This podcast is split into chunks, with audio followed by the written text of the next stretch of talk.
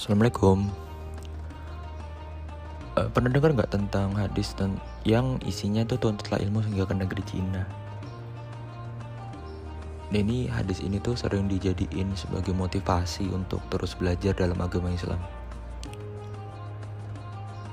Namun terdapat perbedaan pendapat ulama mengenai status hadis ini.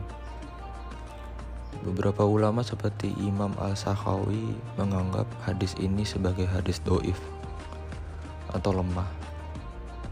Sementara itu, ulama lain seperti Imam Al-Baihaqi menganggap hadis ini memiliki sanat yang doif, tapi matanya masyur atau dikenal luas.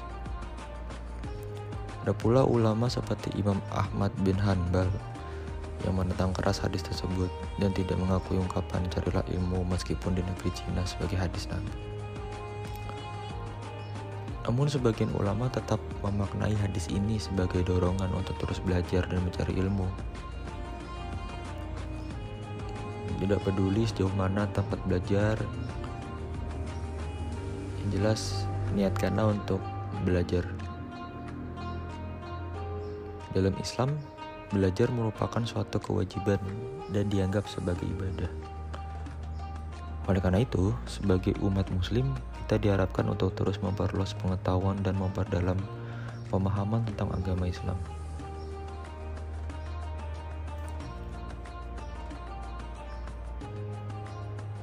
Di negeri Cina sendiri, meskipun mayoritas penduduknya menganut agama Buddha dan Taoisme, Terdapat juga sejumlah muslim yang tinggal dan berpraktik di sana. Masjid-masjid di Cina telah berdiri selama beberapa abad dan memegang peranan penting dalam kehidupan umat Islam setempat. Hingga tahun 2012 tercatat terdapat lebih dari 45.000 masjid yang tersebar di seluruh Cina. Meskipun tempat terdapat permasalahan hak asasi manusia yang terjadi pada warga muslim di provinsi Xinjiang seperti yang diungkapkan oleh Amnesty International namun praktek keislaman di China tetap dijalankan oleh umat muslim setempat dengan tetap menghargai nilai-nilai keagamaan dan sosial.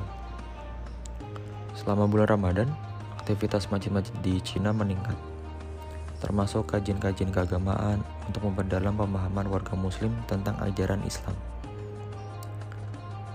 Dalam sejarahnya, agama Islam masuk ke Cina melalui jalur perdagangan sekitar abad ke-7 dan berkembang pesat di beberapa kota di Cina. Sejak saat itu, agama Islam telah membentuk identitas budaya dan sejarah Cina dan mempengaruhi beberapa aspek kehidupan sosial dan ekonomi di sana. Meskipun pernah terjadi penindasan pada umat muslim di Cina, namun nilai-nilai keislaman tetap dijaga dan dihormati oleh komunitas muslim setempat. Cina memiliki banyak ulama muslim yang terkenal dalam sejarah. Di antaranya adalah Ma Songting, tokoh Islam di Cina yang mendirikan sekolah perguruan di Chengde pada tahun 1925 dan memainkan peran penting dalam mengembangkan pendidikan Islam di negara itu. Yang kedua ada Hu Songsan, ulama Wahabi yang terkenal di Cina dan memperjuangkan nasionalisme dalam Islam. Dia memiliki pengaruh yang kuat pada komunitas Muslim di Cina. Ma Wanfu, seorang pemimpin dan pengembang ajaran Wahabi di Cina. Mas Yanda, ahli seni bela diri yang terkenal di Cina dan seorang pemeluk Islam yang taat.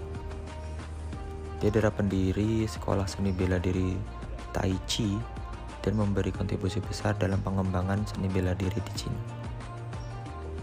Yang terakhir ada Habib Umar bin Hafiz, ulama besar yang aktif berdakwah ke berbagai penjuru dunia termasuk di Cina.